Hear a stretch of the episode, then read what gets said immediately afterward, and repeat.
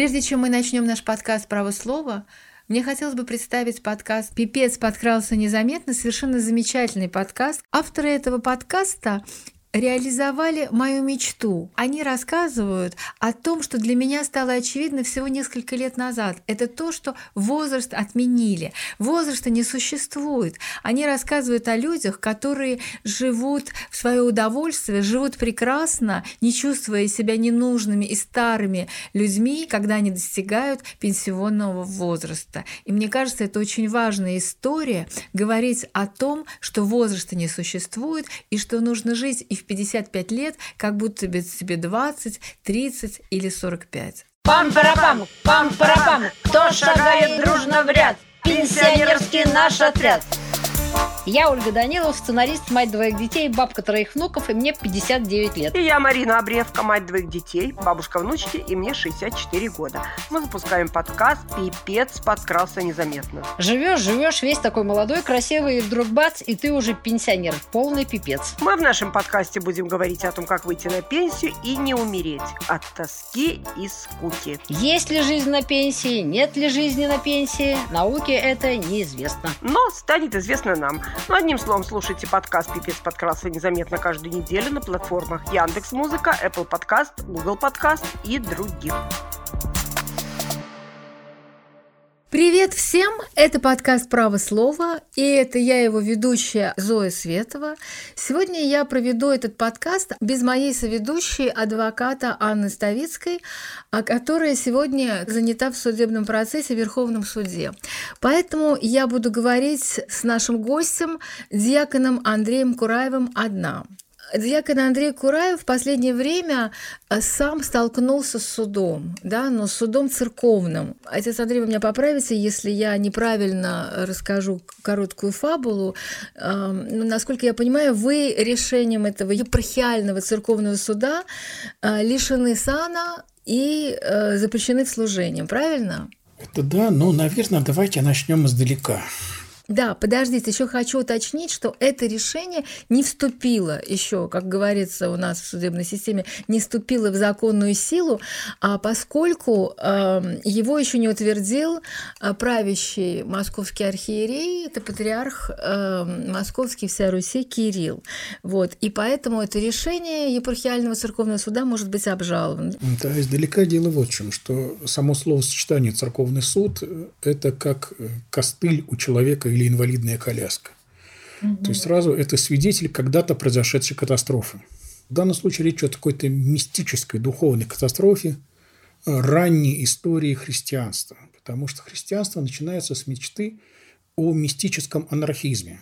В день Пятидесятницы, который считается, днем рождения церкви, апостол Петр цитирует э, древнееврейского пророка Иоиля, его обетование, что вот Бог излиет Духа Своего на всякую плоть, я пошлю юношам ваши бедения. Э, то есть вот идея о том, что Бог будет близок к сердцу каждого человека, и не надо будет посредников между Богом и людьми, не будет никаких поводырей духовного стада, а вот каждый человек сердцем своим, неважно возраст, это юноша или старец, он будет ощущать волю Божию и радость его присутствия. И древние христиане, они действительно это, наверное, переживали и верили в это. А вот потом прошла череда катастроф. Во-первых, не вернулся Христос.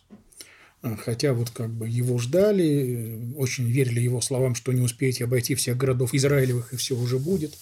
Но, как сказал горько один богослов, ждали Христа, а вместо него пришла церковь. Первые христиане вообще считали, что они бессмертны. То есть христиане полагали, что, знаете, как вот эльфы у Толкина, они условно бессмертны. То есть сам эльф умереть не может, он может погибнуть в бою. Так и похожие христиане первого поколения считали, что их могут убить враги, но естественная болезнь должна отступить, потому что у нас лекарство бессмертия есть. Потом пришлось, оказалось, что это тоже не так. Казалось, у христиан никогда не будет страшных слов «моё» и «твое». А, не будет э, необходимости судиться перед внешними и даже у самих себя. Да? А вот потом начинается заземление. Надо учиться жить здесь на земле – Оказывается, мы все не идеально. Оказывается, входя даже в христианскую общину, мы не теряем все свои зубки, колючки, рога и копыта. Мы можем причинять раны друг другу.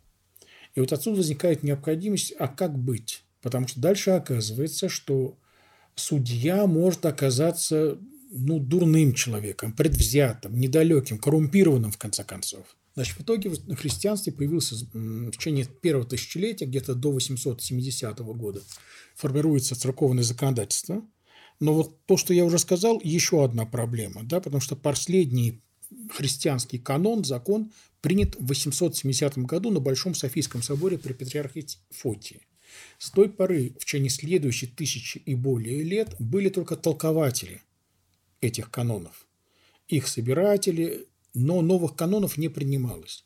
Отсюда уже можете понять, каково это быть судимым по сборнику законов, которому свыше тысячи лет – то есть, простите, вы хотите сказать, что сегодняшний церковный суд, да, он называется епархиальный церковный суд, что он судит человека по такому древнему сборнику законов, то есть не менялось с тех пор ничего? Да, не менялось, в том-то и дело, формально не менялось, и отсюда и проблема для этого церковного суда, какой бы это канончик подобрать такой древний, под который я подошел бы, или какие-то мои деяния, да? Часто ли вообще в России этот церковный суд применяется, и, в, и какие, как вы говорите, деяния этим судом осуждаются. Предполагается, что церковный суд, он должен расследовать только те поступки, которые являются предусудительными с точки зрения церкви. Угу. То есть предполагается, что он не должен входить в рассмотрение каких-то преступлений, угу. которые рассматривают светские инстанции. Грубо говоря, это некий внутрикорпоративный суд, который разбирает какие-то внутрикорпоративные шероховатости, нарушения внутрикорпоративного устава. В этом смысле его компетенции никак не должны пересекаться с компетенциями светских судов государственных. А какие наказания этот суд может накладывать на человека, который перед ним предстает? А, соответственно, наказания могут быть тоже только корпоративными по сегодняшним представлениям, потому что, конечно же, во времена Святой Инквизиции предполагалось, что дело суда церковного дать квалификацию некому поступку, скажем, колдовала Марья, колдовала. Является это грехом? Является. После этого передается дело в светский суд, который сверяется уже со своими законами, говорит, ага, колдовство – это нарушение такого-то пункта, такой-то варварской правды какой-нибудь нашей, и поэтому за это подобает сжигать. Соответственно, в самом церковном праве есть только два наказания. Это или лишение сана, или отлучение от церкви. То есть вы хотите сказать, что и миряне тоже могут предстать перед церковным судом? Да, конечно. Ну, давайте разберем вкратце ваш случай. А, известно, что э, в апреле вы в своем живом журнале да, или в Фейсбуке написали пост о настоятеле Елоховского собора Александре Агейкине, да. И как посчитал патриарх и вообще церковные люди, посчитали, что вы как-то не очень, ну, скажем, вежливо, да, не очень э, лицеприятно а, отозвались о уже умершим настоятелем Илоховского собора, потому что умер он от ковида. Вот. И из-за этого э, что произошло дальше? Какая была реакция патриарха на, это, на этот ваш пост? Ну, от патриарха, соответственно, был указ о запрещении меня в служении э, вплоть до решения церковного суда. Ну, я помню, что вы, по-моему, даже в интервью, которое вот мы с вами разговаривали для сайта Мбухамедиа, и вы в этом интервью извинились перед семьей умершего настоятеля Агейкина и сказали, что погорячились, может быть, что-то сказали не совсем правильно, не совсем точно, но эти ваши извинения публично, они никак не были приняты во внимание. Нет, совершенно, что тем более странно для суда, который считает себя христианским, потому что mm-hmm. в христианстве даже во времена Инквизиции важнее всего считалась самооценка неким человеком, подозреваемым, обвиняемым, э, как он сейчас оценивает свой поступок. И, соответственно, сказанные слова публично покаяния, они, естественно, избавляли от любого костра – но времена патриарха Кирилла как-то, очевидно, уже другие представления о нравственности. Но вам не кажется, что все таки ваше высказывание публичное в Фейсбуке или в живом журнале, в общем-то, достаточно такое, ну, как бы личное, да, высказывание, что оно явилось просто каким-то поводом для того, чтобы применить к вам такие репрессии, что это, в общем-то, не, не поэтому это все произошло. Я так мог говорить, пока не увидел приговор. Я действительно так считал. А когда увидел приговор, то понял, что он сварганен на коленке, и это означает, что не велась какая-то долгая кропотливая работа по репрессированию меня. А значит, это какая-то действительно просто вот капризная реакция, сиюминутная. Понятное дело, что называется, кипело у патриарха давно, чесалось, хотелось, да, но как бы он себя сдерживал до поры до времени, а здесь, очевидно, решил вот сиюминутно. Ему показалось, что это для него выгодно, что он вступается за священника, умершего, не за себя, не за то, что я с ним дискутирую, да. И заметьте, mm-hmm. интересно, что в приговоре суда все-таки ни разу не упоминаются какие-то мои разногласия именно с патриархом, хотя их mm-hmm. много, и я о них много лет уже говорю публично, но приговор на это не обращает внимания, как бы за других патриарх вступает со своим решением.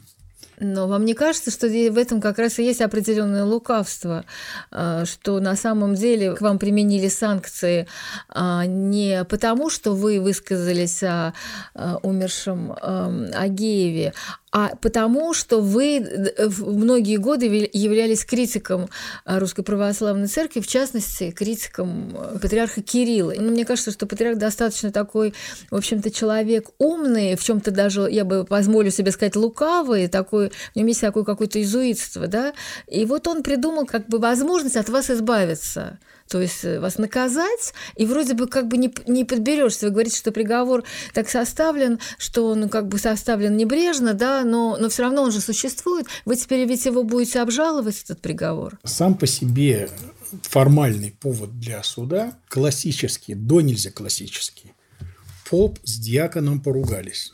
Угу. Это классика церковной жизни и классика церковного фольклора. Есть знаменитый старый анекдот, как приходит священник домой и говорит своей жене, матушка слыхал новость-то? У нас сегодня в алтаре отец-диакон настоятеля побил. Угу. Матушка, а каким же это образом? Да не образом дура, а кадилом.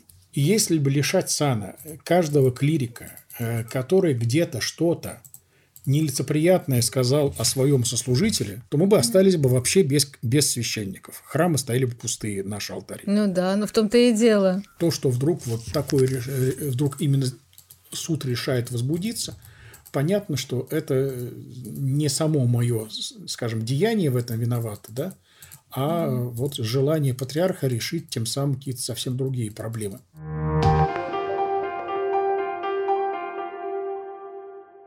Ну а как вы теперь можете э, отменить это решение? Куда вы можете подать апелляцию вообще по закону о церковном суде, по положению? Ну, это, это мы слишком далеко пока ушли. Просто надо понять, mm-hmm. что такое сегодняшний церковный суд, в чем его отличие от того, что мы обычно под судом понимаем. Первое. Угу. Нет понятия о презумпции невиновности. Просто вот нет, и это официально декларируется как раз юристами Московской Патриархии. Второе. В церковном праве и право, правопроизводстве правосудия нет э, различий между Следственным комитетом, прокуратурой, судьей. Нету. То есть суд сам проводит следствие, суд и обвинение – это одно и то же. Тогда из кого состоит этот суд, если он самый следователь? Это уже третья черта, и она а. самая интересная. Судей назначает епископ. То есть, понимаете, ничего похожего на независимый суд тут нет. Э, суд состоит из людей, которые предельно зависят от своего работодателя и начальника. То есть, помимо того, что он член суда, он священник на каком-то здесь же городском приходе, и вся его жизнь, судьба его семьи зависит от того, какие у него отношения с этим епископом. Угу. Не приведет, не попадет ли он в какую-то в опалу, э, не приведут ли он на какой-то более бедный приход или там за 200 километров да, от своей семьи отселят его и так далее. Да? То есть, поэтому судьи по жизни своей зависят от епископа. Второе, они назначаются в суд указом епископа. Они не выбираются никем. Третье – это назначение не пожизненное, а сроком, скажем, на три года. И, наконец, самое интересное, суд не имеет права работать самостоятельно, он принимает к рассмотрению только те дела, которые ему передал епископ. Да, еще маленькая деталь. Суд наш церковный не предусматривает наличие защитника-адвоката. То есть э, подсудимый должен сам защищаться? Да, а в моем случае, более того, чтобы сузить эту мою возможность, мне еще даже не сообщили о том, в чем меня обвиняют. Угу. Но насколько я читала, вы не пошли на заседание этого суда. А почему вы не пошли? Ну, потому что я счел, что раз пошла такая пьянка, то пропадая лучше моя голова, но такое хамство прощать угу. этим людям нельзя. Потому что ну, нельзя позволять себе вот так издеваться над самой идеей права, суда и так далее. Да, но простите, вы говорите, что они вам не сообщили, в чем вас обвиняют, но вы же предполагаете, что это связано с вашим высказыванием в отношении Агейкина? А при чем тут это? Дело в том, что в указе патриарха было сказано и другие обвинения, поступавшие, жалобы, поступавшие мой адрес. А, вот я поэтому все время и требовал, скажите, какие именно. А мне говорят, вот придете и узнаете. А то, что вас не было на заседании суда, это никак не могло помешать самому рассмотрению. То есть можно рассматривать дело в отсутствии подсудимого, правильно я понимаю? Да, конечно. Ну а теперь представьте себе, в моем случае, да, то есть как оказалось, когда приговор все-таки был мне вручен, оказалось, что дело Агейкина, это что называется действительно десятое, а кроме того, мне инкриминируется какая-то масса обвинений за мои другие высказывания в блоге, да, интернет-суждения. Угу. Причем ряд этих суждений был зашифрован. То есть там не было даже цитаты в тексте приговора, просто давалась адресная строка из браузера. Номер записи такой-то. Дескать, он хулил там епископов нашей церкви, облыжно обвиняя, скажем, в грехе мужеложества. Да? То есть имена этих епископов не называются. Что именно я про них писал, не говорится. Но мне при этом запрещается прийти на суд со своим телефоном или компьютером. Соответственно, не взять ни защитника, ни экспертов в области церковного права, свидетелей, потому что я не знаю, какие дела, какие обвинения рассматриваются, какие дела. Я не могу свидетелей пригласить, если они у меня есть. И я не могу даже прочитать свои собственные записи, за которые меня судят. Ну, по сути, это как у нас э, в отношении обычного суда говорят, судили по беспределу. То есть вас, по сути, тоже осудили по беспределу, ну, то есть по церковному беспределу. Да, и причем надо заметить, что э, были элементы даже вот в XIX веке, когда церковный суд э, был более европейским, чем суд общегражданский в Российской империи той поры. И я действительно я смотрел э, положение о тех судах, как они работали, церковные суды в Российской империи. А там предполагалось, что на каждой странице обвинения стоит подпись обвиняемого и так далее. Он, он даже торопит, имеет право обвиняемый торопить, чтобы скорее его дело было рассмотрено, жаловаться в Сенат и так далее и тому подобное. Здесь же ничего такого не было. Тяжелая история. Что дальше будет? Вот, что теперь вы будете делать? Я, тем не менее, э, стараюсь соблюдать те нормы, которые у них есть, понимаете, как советские диссиденты. Угу. Они пробовали убедить советскую власть э, соблюдать те слова, нормы, что они гарантировали своей собственной Брежневской, скажем, конституции или в Хельсинском акте, который э, Советский Союз подписал. Угу. Вот так же и здесь, да. Раз вы утверждаете, что живете по канонам и суете меня по ним, и по этому положению о церковном суде, хорошо, давайте Э, попробуем пойти по нему. Значит, этот суд давал мне 4 дня на возможность изготовления, адресацию ходатайства о пересмотре решения городского суда этим же самым городским судом. Я составил, уложился в этот срок, отправил с уведомлением. Однако, то, что у меня есть такое право, не означает, что у другой страны есть обязанность это мое право признавать. То есть я пока не получил даже уведомления по почте, что они это получили. И никаких звонков, никакой реакции я не знаю. То есть, в принципе, положение о суде не обязывает их возвращаться к рассмотрению моего дела. Если патриарх утверждает этот приговор, тогда у меня формально есть следующая возможность. Я могу обратиться в суд второй инстанции, то есть в общецерковный суд. Но здесь своеобразная ситуация, потому что, опять же, этот общецерковный суд – может принимать дела только по решению патриарха к своему рассмотрению. И опять же, патриарх же утверждает его решение. То есть, получается, я должен пожаловаться патриарху на его же собственное решение. Да, то есть получается замкнутый круг абсолютно. Да, то есть прецеденты, когда бы общецерковный суд отменил решение живого действующего патриарха, такого не было. И я думаю, что и не будет.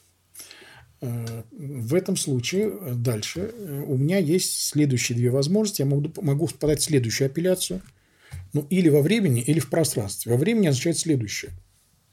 Если мне удастся пережить патриарха Кирилла, я могу подать апелляцию следующему московскому патриарху, для которого может быть даже политически выгодно отменить это решение в отношении меня и показать тем самым, что пришли другие времена.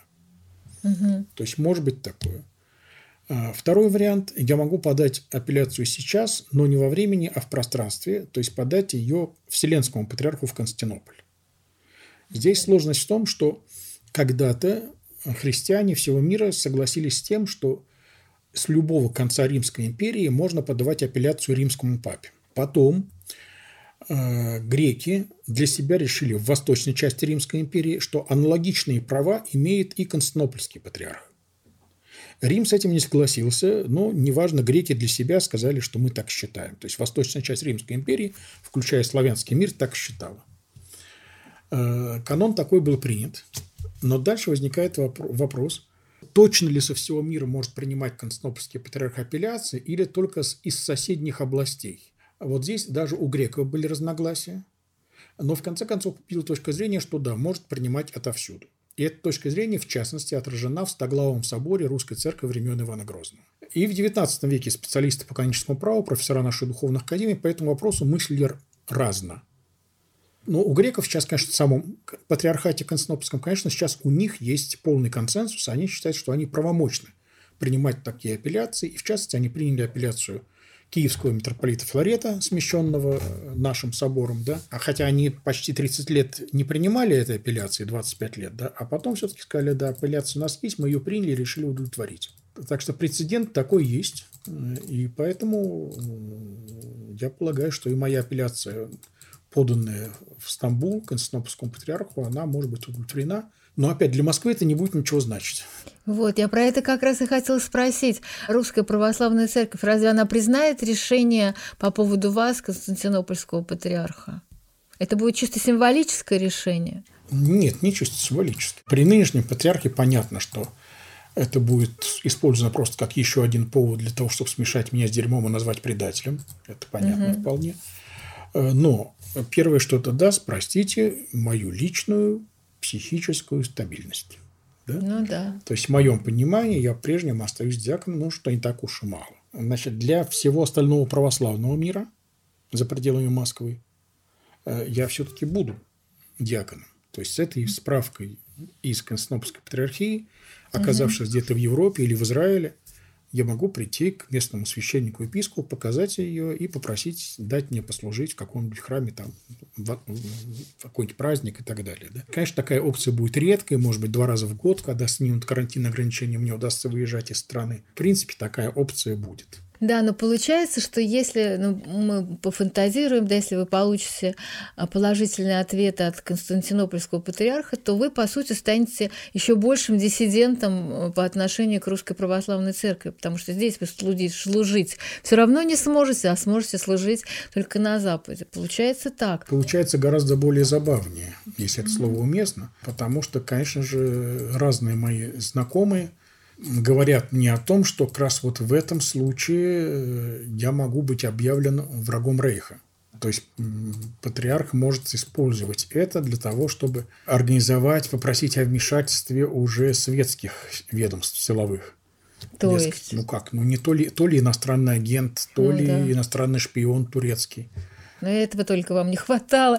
С учетом того, что митрополит Иларион, насколько я прочла в вашем же э, Фейсбуке, что он заявил о том, что неплохо было бы вас отлучить вообще от церкви. Вообще, как он, имеет ли он право по своему статусу вот такие высказывать э, вообще предположения? Но видите ли, его канонический статус, он викарий патриарха Московского всей Руси. То есть, если он такое сказал, значит, надо исходить из того, что это не, были не его слова, а слова патриарха. То есть это то, что называется такой прямой шантаж. Но отлучить от церкви тоже может церковный суд? Или это патриарх может отлучить Знаете, от церкви? дело вот в чем, что здесь вообще непонятно, э, зачем нужен церковный суд. Церковный суд – это такая некая странная прокладка.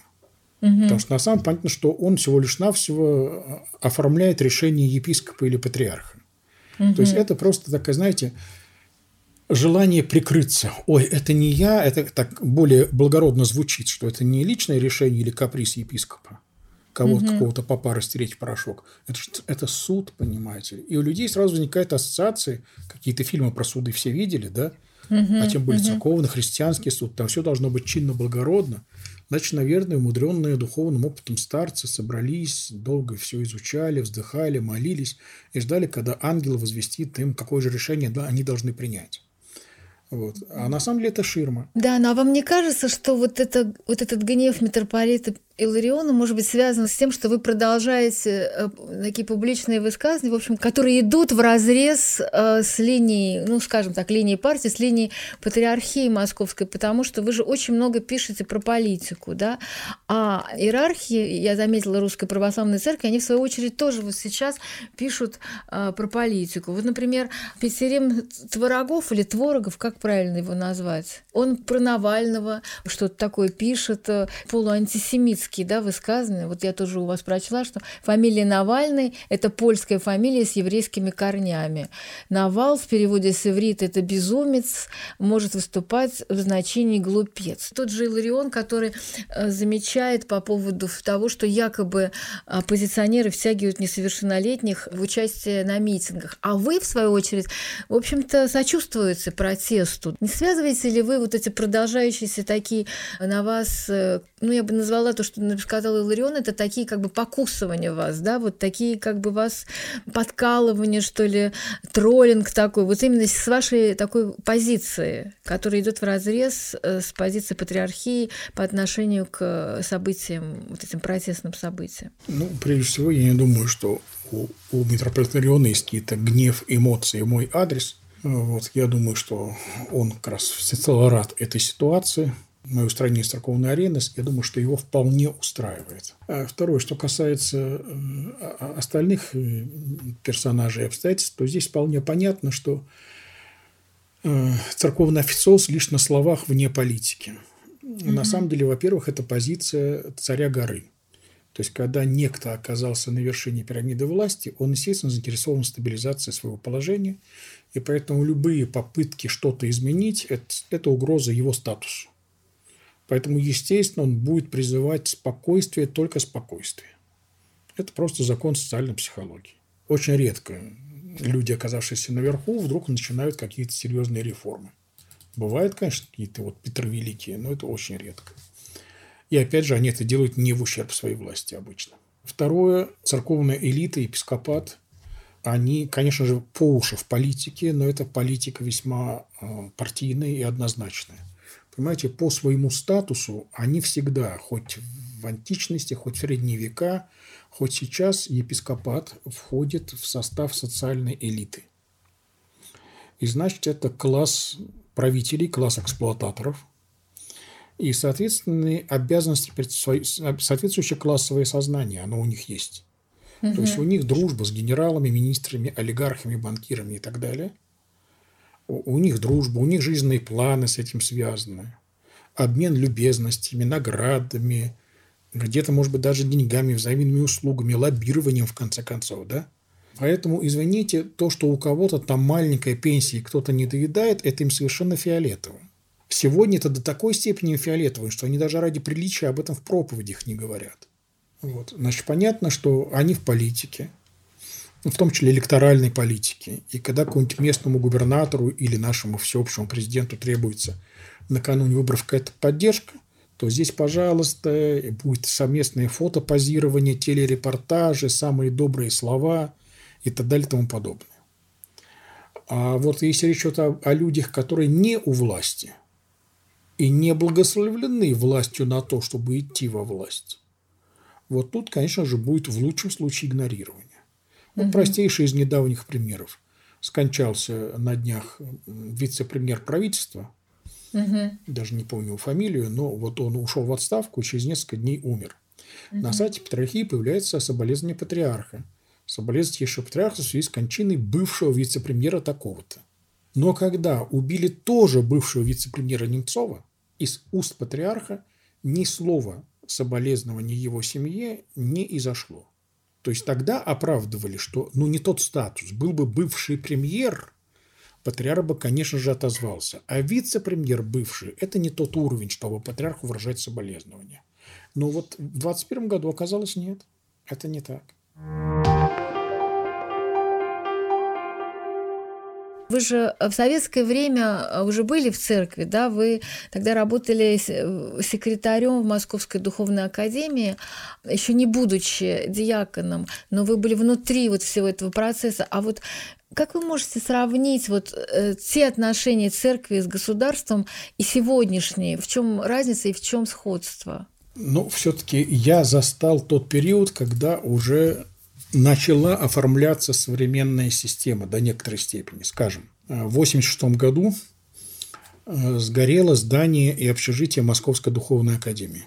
А к этому времени уже было решение Политбюро о том, что в 1988 году должно быть все-таки публичное празднование тысячелетия крещения Руси. Угу. И, конечно, Троица Сергиева Лавра, Академия именно в Троице Сергиевой Лавре находится, должна быть главным центром всех этих международных торжеств. И поэтому было решение Совета министров СССР о выделении помощи на восстановление зданий Московской духовной академии в 1986 году. И там, да, вот до сих пор стоит восстановленное здание общежития, общежитие для студентов, где не только пол, но и стены отделаны мрамором. Уникальная вещь. Значит, уже какое-то сотрудничество уже тогда начиналось. Но все же, да, как правило, в те времена движение даже денег шло от церкви в государственный кошелек. Угу. Это называлось пожертвование фонд мира. Фонд мира, вот все приходы должны были где-то начиная с 60-х годов перечислять какую-то свою копеечку.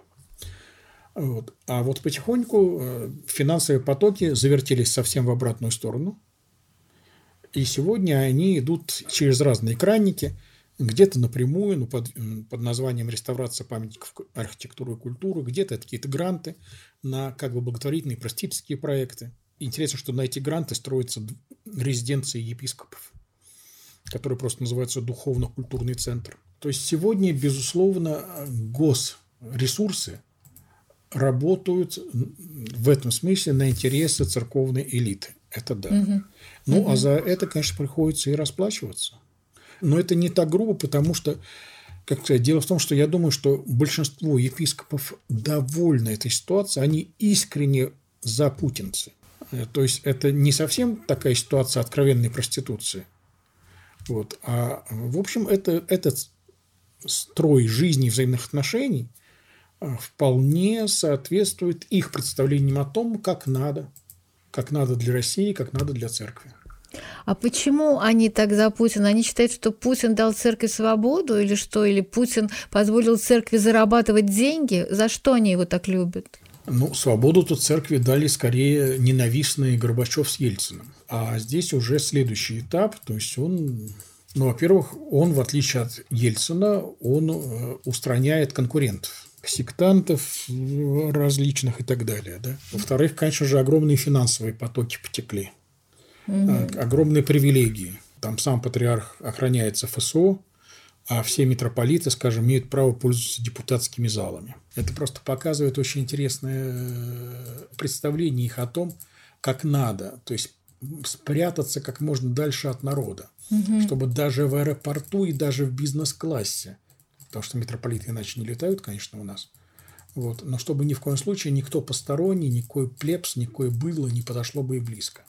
При этом угу. это не мешает им, естественно, считать себя народными пастырями и духовными отцами. Не секрет, что были архивы открыты, архивы КГБ, и в этих архивах были найдены э, такие документы о том, что некоторые иерархи Русской Православной Церкви были агентами КГБ. И я вот обратила внимание, что когда вы участвовали э, в программе «Не Познер», то Николай Солодников вам задал вопрос, правда ли, что вас вербовали когда-то в КГБ? И вы очень интересно ему ответили. Вы сказали, да, ко мне какой-то человек приходил, и меня удивило, что Солодников, он не продолжил этот разговор и не спросил, а что же произошло дальше? Вот хочу вас спросить, кто был этот человек и в чем состояло ваше с ним общение? Ну, собственно, я об этом ведь давным-давно рассказал. Аж было у меня большое интервью в газете «Собеседник» еще в 91 году на эту тему.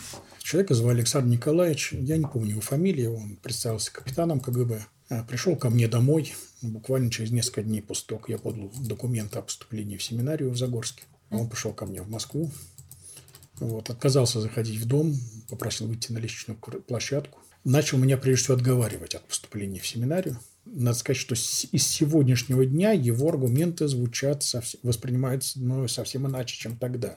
То есть, что вы имеете ну, в виду? вы не понимаете, куда идете. Вот. Вы знаете, что в этом году какой-то там преподаватель архимандрит пригласил к себе в гости семинариста, День Ангела отметить, опоил его коньяком и изнасиловал. Угу. А парень этого как бы позора не выдержал, придя в себя, потом окончил жизнь самоубийством, чуть ли не сам сжегся.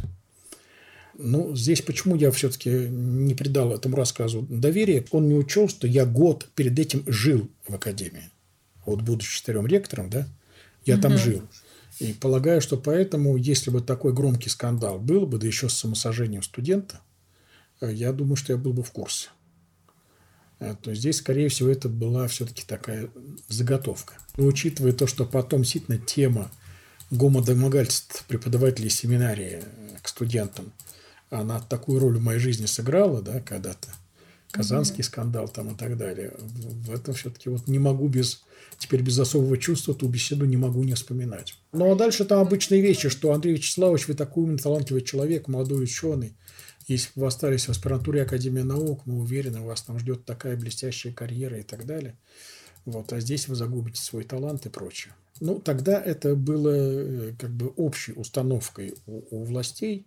Как бы церковь им была нужна, но церковь молчащая. И поэтому там карт-бланш был для парубков из Молдавии, из Западной Украины, то есть таких крестьянских ребятишек, которые по-русски-то плохо говорят, и поэтому э, они будут так всю жизнь менять каноны на гривеннике, это старая фраза 19 века, вот, э, распоряжаться кадилом, но проповедовать и развращать комсомольцев советских атеистов не будут. И поэтому были, э, в общем-то, ограничения на поступление москвичей в семинарию московскую. Э, были тем более ограничения на поступление людей с университетским образованием. Но, опять же, в моем случае было особое обстоятельство было, то есть ректор академии, зная все это и зная меня, он поэтому и взял меня на год раньше в свои секретари, то есть тем самым как бы под свою ответственность. Я этого человека знаю, он причем не спрятал где-то там, не знаю, в библиотеке, а посадил прямо у своих дверей кабинета – как бы вот ну, чуть ли не на зло всем. Вот смотрите, привыкайте, этот человек здесь со мною. Вот. Э, поэтому моем, вот, вот таким вот путем удалось мне все-таки оказаться студентом семинарии.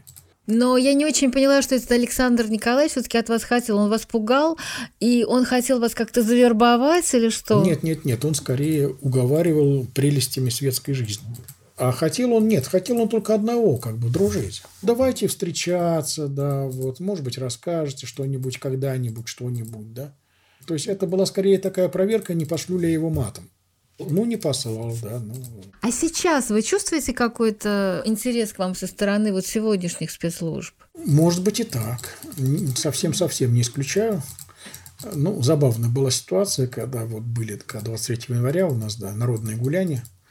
Угу. Вот. Э, этот день я провел э, с человеком, которого знаю очень давно, на самом деле, у нас добрые отношения. Но как-то этот человек раньше не афишировал свою связь с этой структурой. А сейчас вдруг вот именно в этот день позвал меня в ресторанчик. И мы там как бы это время народного гуляния провели. И я потом уже задним числом подумал, а может быть, это была его такая форма заботы обо мне. Тем более, что как раз по ходу беседы как раз стали вспоминать былые времена, и этот человек мне говорит, что вот в советские времена, конечно, качества моих коллег были гораздо выше, чем угу. сейчас. Тогда, если некий человек из органов курировал какого-то диссидента, то они действительно дружили, даже помогали, бывало, друг другу. У диссидента есть связи с западными журналистами, значит, он может какое-нибудь европейское лекарство достать, например, да, привезти сюда, да. Ну, а чекист, понятно, чем может помочь в решении всех остальных вопросов политических, бытовых и прочих. Какой ваш прогноз на развитие событий? Вот что будет происходить? Ведь очевидно, ну мне, например, очевидно, что протест будет нарастать, да, и сейчас уже сравнивают события в России с событиями в Беларуси. Как церковь будет относиться к протестующим? Мы же знаем, что, например, в Беларуси а, несколько священников, может быть, даже каких-то епископов, да, которые поддержали протестующих. А у нас в России, как вы думаете, какую позицию займут священники, вообще клирики, как они будут относиться к протесту? Ну, это вечный для меня вопрос, что такое церковь, чей голос можно выдать за голос церкви. Вот смотрите, скажем, несколько московских священников и летом, и сейчас, и во время минских событий, когда у нас еще более ранние были. Э, и несколько священников, даже порядка 200, они написали коллективное письмо с протестом против избыточного насилия со стороны полицейских сил. И тогда многие журналисты стали говорить, вот он голос Русской Православной Церкви. Я же говорю, не обманывайтесь, это не голос Русской Православной Церкви, это голос их крови, этих священников. То есть просто у них хорошее домашнее воспитание. Это их мама и папа. Знаете, а, несколько лет назад, э, ну как несколько лет, 15 уже назад, да, вдруг произошло интернет-чудо. Через всякие контактики, фейсбучики на меня вышли мои одноклассники по моей реальной школе, в которой учился в пятом-седьмом классах. И была встреча одноклассников. И э, несколько мужиков уверяли меня, что они сидели со мной за одной партой. А парта на двух. Угу. Но один из этих мужиков генерал-лейтенант таможенной службы оказался, другой там хозяин какой-то рыбной компании. Я поэтому не стал спорить. Ребята, все хорошо, со всеми дружу, давайте. Так вот, генерал сказал мне очень интересную вещь тогда.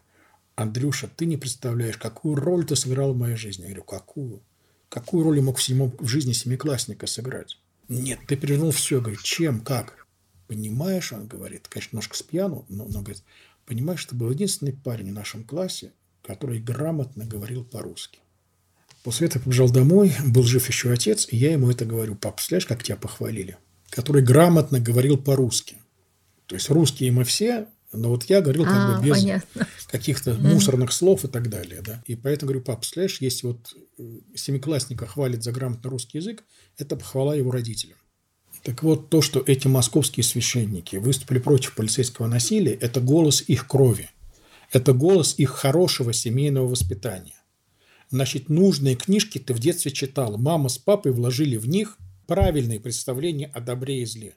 И затем это наложилось уже на общую университетскую культуру, культуру московской интеллигенции, скажем так, 70-х, 80-х годов. То есть, собственно, церковное воспитание здесь ни при чем. Вот в чем штука. То есть, бывает, что человек ходит в церковь и приносит с собой в церковь дурь, грязь. То есть, он был безграмотным вне церкви и в церкви ничему не научился. Он был хамом вне церкви и стал хамить церковного амвона. Мы таких персонажей знаем. Но может быть и обратное. Человек был умницей и без церкви, а войдя в церковь, он стал церковным умницей. Вот так и здесь. Отдельные такие церковные умницы в рясах, они есть. Они говорят, но их даже среди своих коллег меньшинство. И тем более они говорят мужественно, не имея в этом поддержки церковных начальников. А начальники, естественно, дружным хором говорят, наш солнцеликий вождь всегда прав. Некоторые из тех подписавших уже далече. Скажем, иеромонаха Дмитрия Першина сослали аж в Казахстан из Москвы. Да, э, вот кто-то, может быть, уже не решится это повторить. Отдельные голоса, да, и сегодня слышны.